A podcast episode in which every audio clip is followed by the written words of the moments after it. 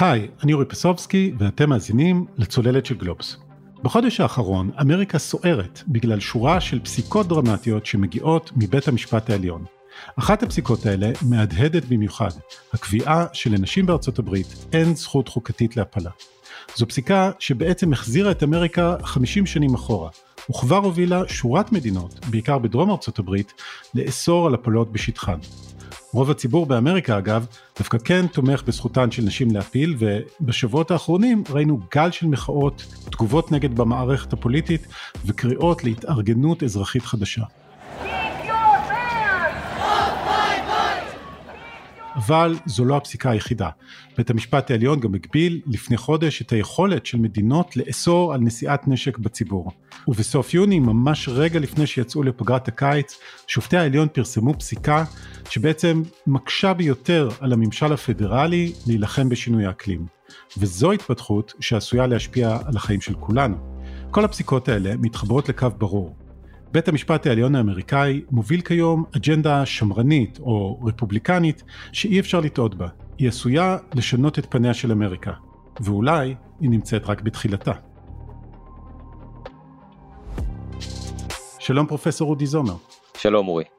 מבית הספר למדעי המדינה והמרכז לחקר ארצות הברית עם תוכנית פולברייט באוניברסיטת תל אביב.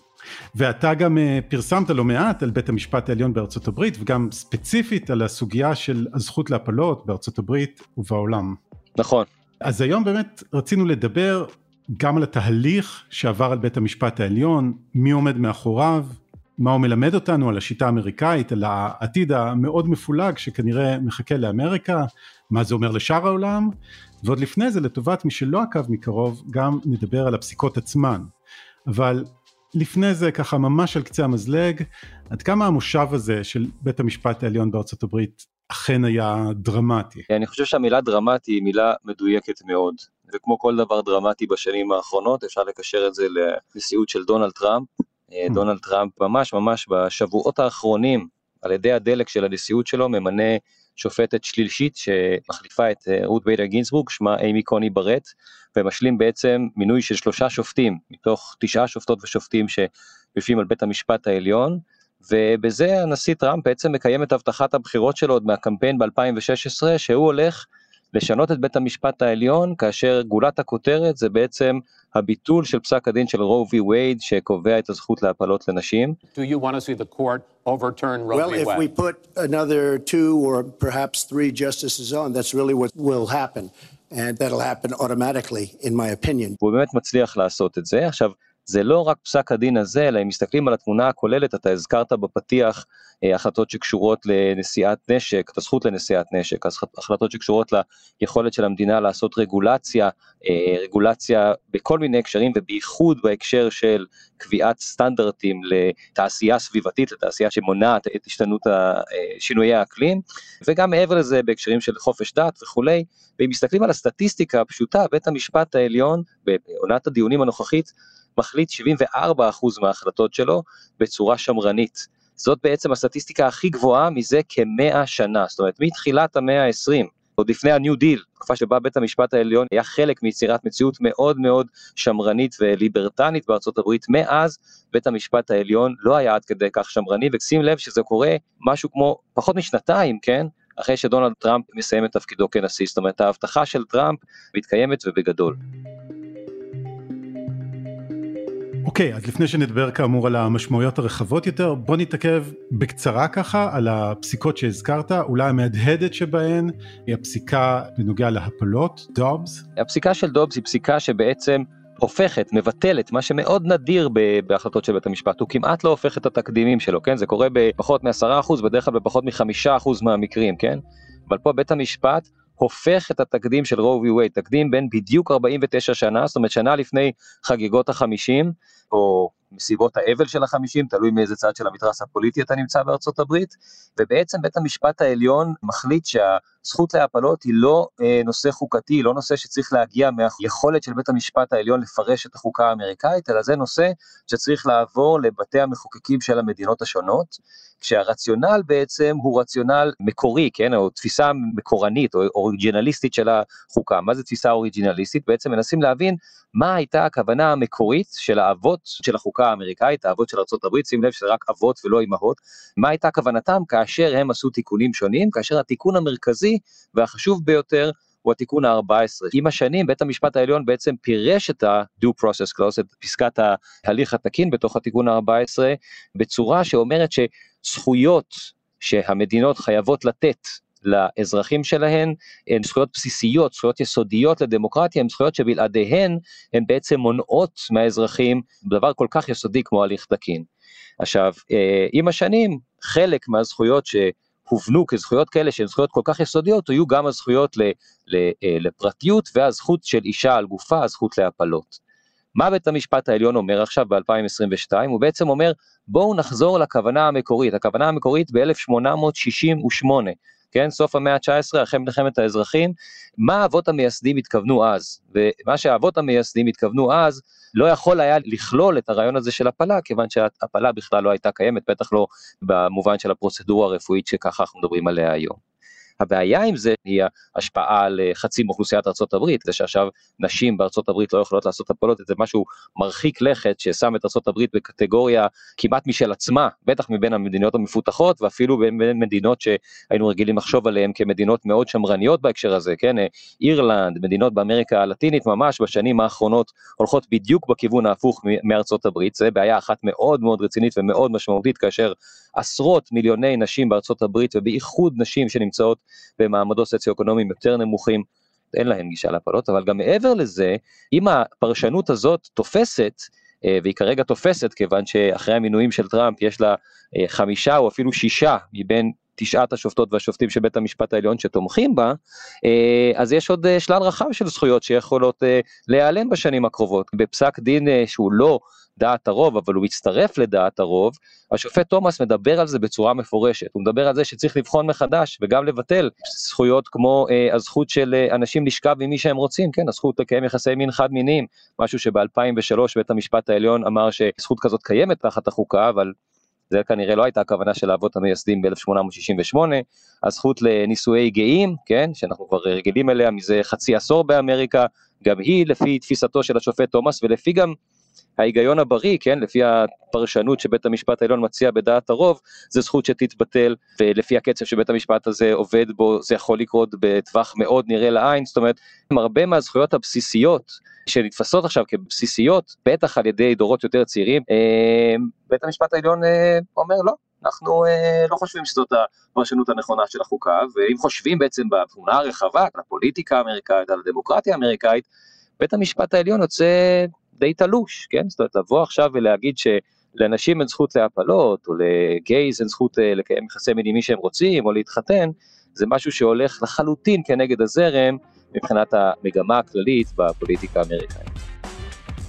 אוקיי, okay, אז עוד נחזור לנקודה הזאת שבית המשפט יוצא תלוש, אולי אפילו אנכרוניסטי, אבל קודם בוא ניגע בקצרה ככה בעוד אה, שתי פסיקות, אחת, הזכות לשאת נשק במדינת ניו יורק, כן, הזכות לשאת נשק היא זכות תחת התיקון השני לחוקה.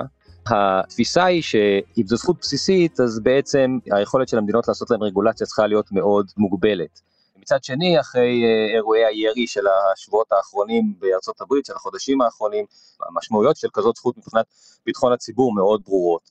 הרבה מהמדינות בארצות הברית, כולל מדינת ניו יורק, ניסו לעשות במהלך השנים כל מיני סוגים של רגולציה כדי להפחית את הסכנה בזה שאנשים נושאים נשק, כן? הברית יש אה, יותר נשקים מאזרחים, יש 330 מיליון אה, אזרחים ואזרחיות ויש משהו כמו 350 מיליון כלי נשק. אבל אם המדינה יכולה לעשות רגולציה, לדוגמה, להבטיח את זה שאנשים שמקבלים נשק עוברים איזשהו מיון בסיסי לגבי היציבות הנפשית שלהם, לגבי הסכנה שלהם לציבור, אם המדינה יכולה לעשות כזה דבר, התפיסה היא שזה יכול להפחית את הסכנה.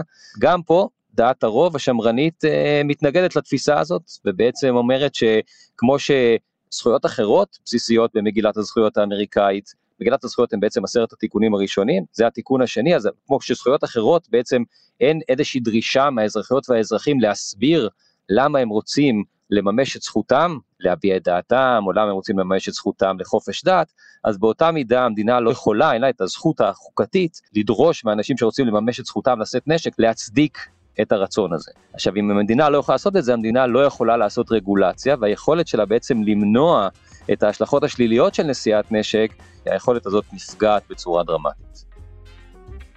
והפסיקה השלישית שהוכרעה ממש אה, בסוף החודש שעבר ואולי אה, קיבלה קצת פחות תשומת לב בישראל, גם כי היא קצת טכנית וגם היה פה בלגן פוליטי, היא פסיקה בתיק של ווסט וירג'יניה נגד הסוכנות להגנת הסביבה, סביב רגולציה לצמצום פליטת גזי חממה. הרגולציה שהיא קבעה נוגעת לסוג הדלק שניתן לעשות בו שימוש בתעשייה, ומה שבית המשפט העליון אומר בפסיקה של EPA נגד ווסט וירג'יניה, זה שהיכולת של המדינה לעשות את הרגולציה הזאת לא מעוגנת בחוקה. עכשיו, פה אנחנו חוזרים לעימות אדיר, עימות אה, של טיטני ממש בהיסטוריה האמריקאית בין השאיפה של המדינה לעשות רגולציה בהקשר הכלכלי באופן ספציפי, ומצד שני השאיפה של גורמים עסקיים, של אה, תנועות ליברטניות, להביא את היכולת הזאת לעשות התערבות למינימום. עכשיו, בוא שנייה נסתכל בתפיסה אה, יותר רחבה על הפילוסופיות של שתי התנועות האלה, כן? הפילוסופיה של התנועה שמדברת על הכלי הרגולטיבי הוא כלי קריטי מבחינת המדינה, מדברת קודם כל על היכולת של המדינה לצאת ממצבי קיצון של משבר כלכלי, כן? בעצם הסיפור של ה-New Deal, של FDR, זה הסיפור, כן? עד כמה המדינה יכולה להתערב בפעילות העסקית, להתערב בשוק החופשי ולשנות את המאזן שבין שוק חופשי לבין התערבות ממשלתית, אין שם אה, עיגון חוקתי פורמלי, אבל FDR עושה פה מהפך חוקתי בארצות הברית עם הרפורמות המרחיקות לכת של ה-New Deal. שזה בעצם הרפורמות שהגיעו אחרי השפל הגדול בשנות ה-30 במאה שעברה. בדיוק, כמעט כל היסטוריון יסכים שזה בעצם מה שהציל את אמריקה מהשפל הגדול של שנות ה-30. בנוסף לזה, זה לא רק העניין של התמודדות עם משברים כלכליים, אלא זה גם התמודדות עם המציאות המורכבת או אפילו הסופר מורכבת של שלהי המאה ה-20 ובטח של המאה ה-21, בעצם כאשר המדינה מתמודדת עם בעיות ברמת מורכבות מאוד מאוד גבוהה, היכולת של אה, חברי קונגרס וחברות קונגרס לדוגמה להתמודד עם זה הולכת ויורדת. הרי להתמודד עם שאלות לדוגמה של אקלים אנחנו מדברים על ההקשר של אקלים הן שאלות שהן מורכבות ברמה אה, של מדיניות אבל אפילו עוד יותר ברמה של אה, מודלים מדעיים וכולי. ולכן במהלך התקופה הזאת של שנות ה-50 ושנות ה-60 וגם לאחר מכן יש מגמה שבה הקונגרס בעצם יוצר גם הרשות המבצעת, יוצרות יותר ויותר agencies, יותר ויותר סוכנויות שבעצם מטרתן להתמודד כמומחיות לתחומים מסוימים עם אותן שאלות. וה-EPA נוצר בעצם בתוך המגמה הכללית הזאת, זאת אומרת ההבנה היא ש... באמת אי אפשר להתמודד עם שאלות אקלימיות שהן כל כך מורכבות והן גם מדעית, גם פוליטית, גם מבחינת מדינית וגם מבחינת המערכת הבינלאומית, בלי איזושהי מערכת של סוכנויות שהן מתמחות בתחום. זו תפיסה אחת, אנחנו חיים במציאות טכנולוגית, כלכלית, אה, מדעית מאוד אה, מורכבת, וחברי קונגרס לא יכולים להבין עכשיו, אתה יודע, גזי חממה ונגזרים פיננסיים ומיזוגים ורכישות, וזה הצידוק לזה שצריך אה, סוכנויות שיטפלו בדברים האלה ויקבלו החלטות. אבל אמרת שיש גם תפיסה נגדית לתפיסה הזאת. הצד השני של המתרס היא התפיסה שנובעת מהחשדנות הבסיסית שיש באמריקה עוד משחר ימיה של הרפובליקה כלפי המדינה. הכוונה לא ל-nation state, לא למדינת לאום, אלא לממשלה. והתפיסה היא שהממשלה היא לא רק מגינה על האזרחים והיא לא רק עוזרת לאזרחים ולאזרחיות להתמודד עם השאלות המורכבות האלה, אלא היא גם יכולה לנצל לרעה את הכוח שבידיה.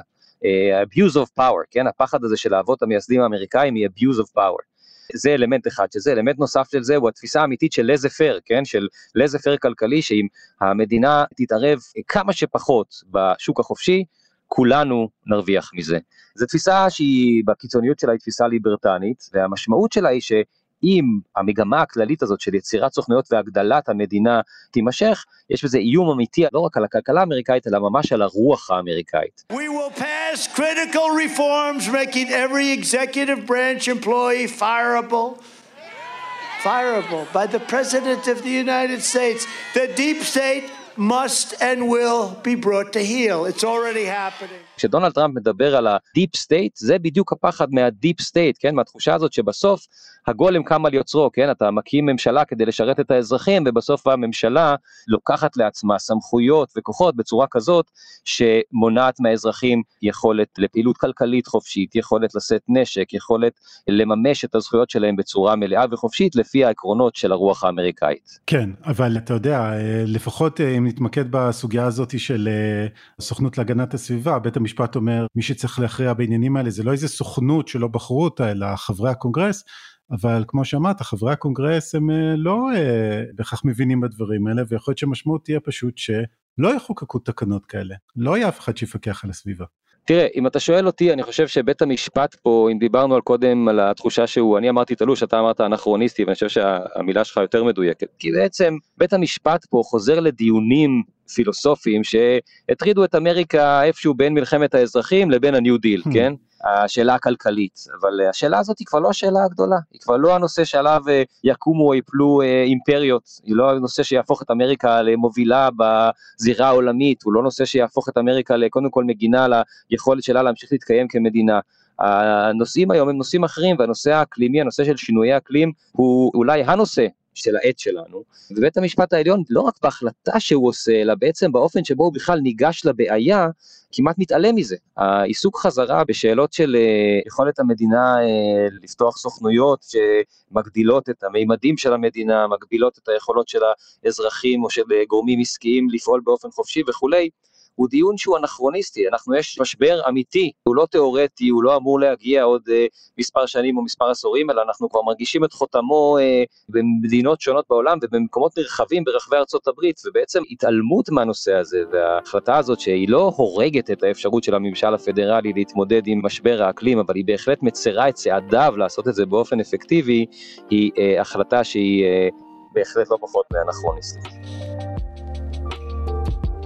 אוקיי, אז הזכרת כבר אה, פעמיים את דונלד טראמפ, אבל אולי כדאי לקחת עוד צעד או עוד כמה צעדים אחורה, כי התהליך הזה שהוביל למצב שבו יש רוב מאוד מוצק לשופטים אה, שמרניים בבית המשפט העליון, הוא תהליך שבעצם התגלגל לאורך עשרות שנים והיה סוג של פרויקט שהיו גם ארגונים ששותפים לו. אז אם אנחנו רואים את שנות ה-50 וה-60 כאיזה נקודת שיא של אג'נדה ליברלית, מדברים על שלוש אה, הכרעות אה, בית משפט או, או, חקיק, אה, או חוקים שהשפיעו בצורה הכי משמעותית, כן, זה ה-Civil Rights Act וה-Voting Rights Act בשנות ה-60, רו וי וייד וטייטל 9 ב-1972. רגע, מה זה טייטל 9? טייטל 9 הוא בעצם החוק הפדרלי שמגן על זכותן של אה, נשים ליחס שווה במוסדות חינוכיים, שההשלכה המרכזית שלו הייתה קידום האדיר של ספורט הנשים בארצות הברית. אז בד בבד עם ההצלחות המשמעותיות האלה בשנות ה-60 ובשנות ה-70 לתנועות בכיוונים ליברליים בארצות הברית, קמות גם תנועות נגד, תופעה שאנחנו מכירים מפוליטיקה בכל מקום בעולם ובכל תקופה היסטורית. תנועות הנגד האלה, אחת המוטיבציות המרכזיות שלהם היא מוטיבציה דתית. בהקשר של הפלות זה כמובן ברעיון של קדושת החיים, שברגע ההפריה, ובטח מהנקודה שבה אה, יש אה, עדות לדפיקות לב של העובר, בעצם החיים התחילו ואסור אה, מבחינה דתית להפסיק אותם. הפסקת החיים היא עבירה על אה, עקרונות דתיים בסיסיים. דתיים אה, נוצריים, אה, יש לומר. נכון. התנועות האלה בעצם מתארגנות במספר רמות, תנועות של חברה אזרחית, תנועות הפרו-לייף, כן, שמתארגנות מרמה של אה, תקצוב, דרך רמה של הפגנות, דרך רמה של לובינג אה, של חברי קונגרס וכולי, ועד אה, תנועות שמנסות בעצם לשנות את כוח האדם שמוביל את הממשל הברית, ובייחוד בהקשר של הממשל הפדרלי, ואולי אפילו בייחוד, ופה אנחנו רואים את ההצלחה הגדולה בהקשר של בתי המשפט הפדרליים. תנועות כמו ה-Federalist Society בעצם אה, מתארגנות כדי לדאוג לכך ש... האנשים שישבו, שיישאו בתפקידים של שופטים ושופטות פדרליים, יהיו אנשים עם האידיאולוגיה השמרנית, האידיאולוגיה שבסופו של דבר גם תוביל לביטול של רו וי וייד, אבל גם הנושאים השונים האחרים שדיברנו עליהם היום. והאסטרטגיה שלהם היא אסטרטגיה של משחק ארוך, הם מבינים שזה לא משהו שקורה אה, מהיום למחר, הם מבינים שצריך קודם כל לפתח את האוניברסיטאות עם בתי הספר למשפטים שבהם לומדים את הדוקטרינות המשפטיות שמאפשרות החלטות שמרניות, הם מבינים שהאנשים האלה צריכים להתפתח מקצועית ולהיות מהמובילים בתחום כדי לקבל את התפקידים של שופטות ושופטים בממשל הפדרלי, שזה תפקיד שצריך להיות בעל יכולות מקצועיות מאוד מאוד גבוהות כדי להגיע אליו, ולגרום לכך שיהיו אה, נשיאים, אנחנו חוזרים עוד פעם לטראמפ, כן? הוא אומנם לא הנשיא הראשון, אבל הוא בהחלט הנשיא שהביא את המהלך הזה לכלל אה, אה, סיום מוצלח מבחינת אותן תנועות, יהיו את הנשיאים שידאגו למנות את אותם הנשיאים, את אותם גורסיצ'ים וקוונואים ואימי קוני ברטים, כדי לשרת בבית המשפט העליון ובסופו של דבר להחליט את ההחלטות שמשרתות את מטרותיה של התנועה ועוד אלמנט מאוד גדול בתנועות האלה הוא אלמנט של גורמים פיננסיים מאוד חזקים, כן? האחים קוק לדוגמה, הם דוגמה מאוד בולטת. רק נגיד שהאחים קוך הם שניים מהמיליארדרים הגדולים בארצות הברית, צ'ארלס קוך ואחיו דויד קוק שהלך לעולמו לפני כמה שנים. כן, יש נטייה קצת להסתכל על הדברים האלה כי אתה מסתכל על מי שנמצא בראש הפירמידה, כן? מי יגיע להיות שופט או שופטת בבית המשפט העליון, או מי הנשיא, אבל התנועות האלה גם מבינות שבשביל שהפירמידה תהיה גבוהה או תגיע גבוה, צריך שיהיה לה בסיס מאוד רחב.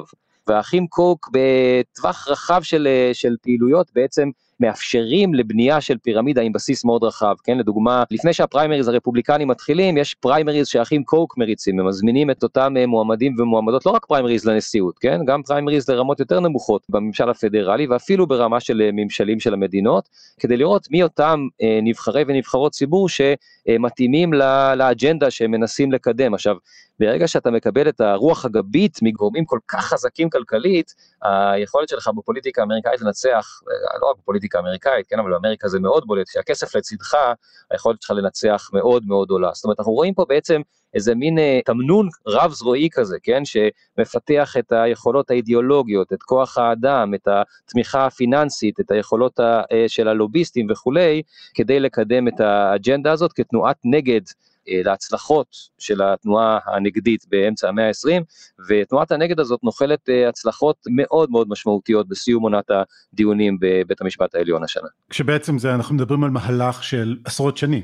בדיוק. אתה יודע, אם נשים בצד את השאלה אה, האם תומכים או לא תומכים בקו האידיאולוגי שהתנועה הזאת מובילה, אבל המשחק הארוך שאתה מתאר כאיזשהו מהלך פוליטי הוא מאוד מרשים. אתה יודע, בונים מוסדות, אה, ממיינים אנשים, תומכים בקידום של אנשים עם עמדות מסוימות ועושים את זה לאורך עשרות שנים ובסוף זה מצליח להם. תשמע זה אמריקה, אמריקה זה מקום שאין בו רק אה, דעה אחת או רק גישה אחת או רק תפיסת עולם אחת, יש תפיסות עולם מאוד מנוגדות והמשמעות של הדמוקרטיה האמריקאית והכוח שלה אולי במידה רבה הוא זה שמאפשר את הריבוי דעות הזה ואת הכוחות השונים לנסות ולתרגם את הרעיונות, את השאיפות, את האינטרסים שלהם גם לכוח פוליטי וגם למציאות פוליטית.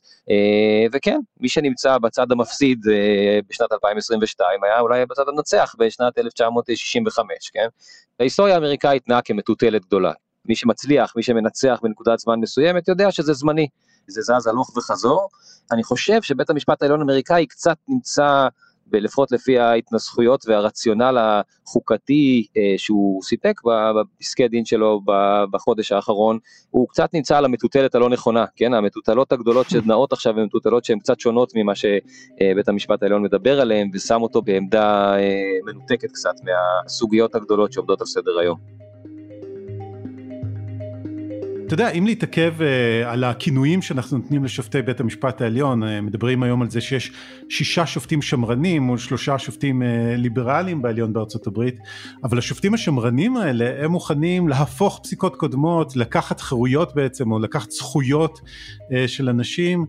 זה לא בדיוק שמרני לקחת זכות להפלות שאנשים התרגלו אליה במשך 50 השנים האחרונות. זה נכון, אז קודם כל צריך לזכור שבית המשפט עובד במספר רמות בו זמנית. אם היית שואל את השופטים האלה את השאלה הזאת, ההסבר שהם נותנים לך, וגם ההסבר הזה קיים בפסק הדין עצמו, זה שבעצם ההחלטה של רובי וייד הייתה החלטה מוטעית מבחינה משפטית. זאת אומרת הרעיון הזה של stare decisis, כן, של התקדים עומד, צריך להתקיים כל עוד ההחלטה נכונה משפטית, אבל אם יש שם טעות משפטית אז צריך לשנות את זה. הרמה השנייה שבה השופטים והשופטות חושבים, ועל זה יש מחקר נרחב, היא בעצם הרמה הפוליטית, הרמה האידיאולוגית הכללית, כן, לא שמרנות משפטית אלא שמרנות פוליטית בארצות הברית.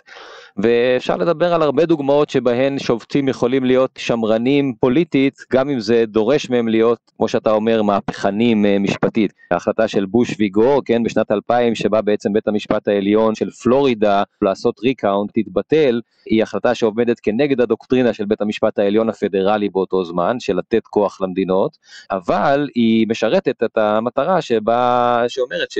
ג'ורג' בוש ייבחר במקום אל גור. זה דוגמה אחת. ודוגמה שנייה זה מה שאנחנו רואים פה בפסק הדין דובס. אם המטרה השמרנית היא לבטל את התקדים של רובי וייד, אז האמצעי של אה, להפוך אה, אה, תקדים משפטי שלא עולה בקנה אחד עם העיקרון של stare decisis, האמצעים מאפשרים את המטרה הזאת. אוקיי, okay, אז זה לגבי ארצות הברית, אבל בוא תן לי לסיום ככה להרחיב את היריעה ולשאול אותך על מה המשמעויות של הפסיקות האלה, של המפנה הזה של בית המשפט העליון, של הזכויות שהוא בעצם לוקח מאזרחי הברית בחלק מהמקרים, מה ההשלכות של זה עבור שאר העולם, עבורנו? קודם כל, אמריקה נתפסת בעולם, לפחות בחלקים נרחבים בעולם, כמנהיגת העולם החופשי, הזרקור של האור, של הצדק, של זכויות אדם ואזרח, ו... כשדבר כזה קורה בחצר האחורית של אמריקה, אה, אני חושב שזה מאוד מחליש את המעמד שלה, קודם כל את הבסיס המוסרי למעמד הזה של להיות מנהיגת העולם. אמריקה זה לא פעם ראשונה שהיא מתמודדת עם כזאת מציאות, כן? אחרי אה, מלחמת העולם השנייה, כשהחיילים והקצינים השחורים חוזרים אה, הביתה משדות הקטל באירופה, אחרי שאמריקה ברמה הכי פשוטה מצילה את העולם מגרמניה הנאצית, הם חוזרים הביתה למקום שבו אסור להם לשבת באוטובוס באותו מקום שיושבים אנשים hmm. לבנים בחלק מהמדינות, לא יכולים לשבת במסעדות מסוימות וכולי. המנהיגות האמריקאית מבינה שהכתם המוסרי הזה בחצר האחורית של אמריקה לא יאפשר לה להיות מנהיגת העולם החופשי בתקופה של המלחמה הקרה, ובאמת אחת מהמוטיבציות המרכזיות למה שקורה באמריקה בשנות ה-50 וה-60, עם התנועה לזכויות האזרח, היא אה, זה, היכולת של אמריקה להיות, שיהיה לה את הלגיטימיות המוסרית להנהיג את העולם החופשי. חושב שמה שאנחנו רואים פה, כן, כשלנשים בארצות הברית, בחלקים נרחבים ממנה, קודם כל דה יורה בכל ארצות הברית ודה פקטו בחלקים נרחבים ממנה, אין את הזכות הבסיסית לעשות הפלות, אני חושב שהמשמעות של זה היא אה, גדולה לעמדה המוסרית של אמריקה כמנהיגת העולם. זה דבר אחד.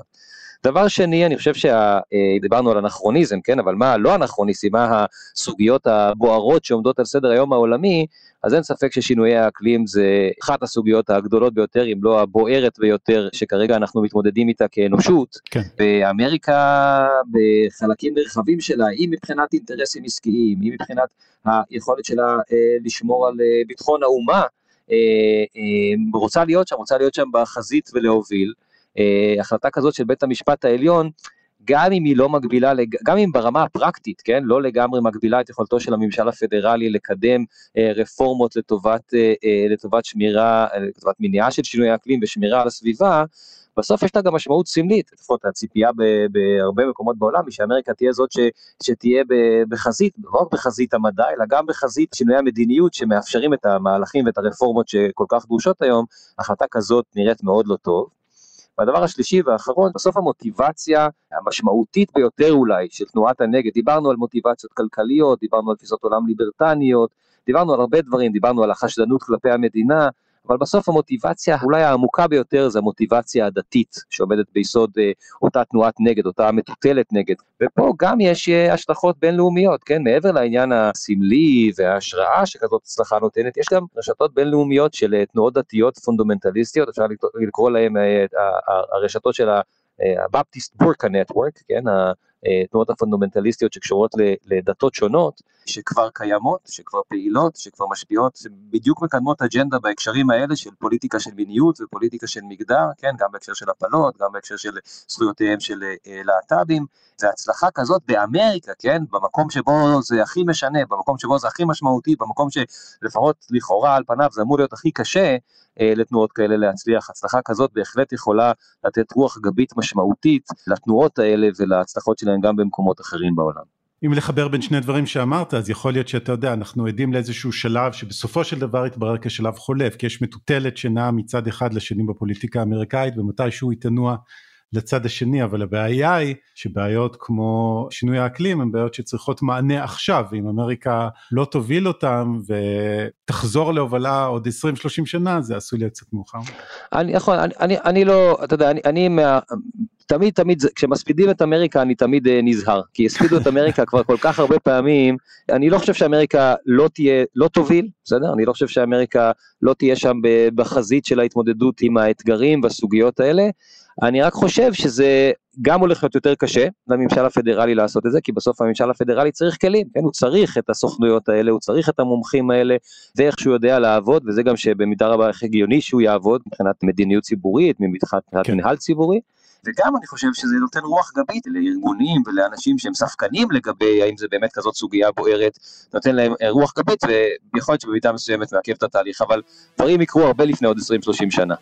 בנימה אופטימית זאת. פרופסור אודי זומר, תודה רבה. בשמחה, תודה אורי. כאן עוד פרק של הצוללת. אתם יכולים למצוא אותנו באפליקציות החביבות אליכם, בספוטיפיי, באפל פודקאסט. אתם מוזמנים לדרג אותנו גבוה ולשלוח את הפרק לחברה או חבר שמנסים להבין מה קרה פתאום לשופטי העליון באמריקה.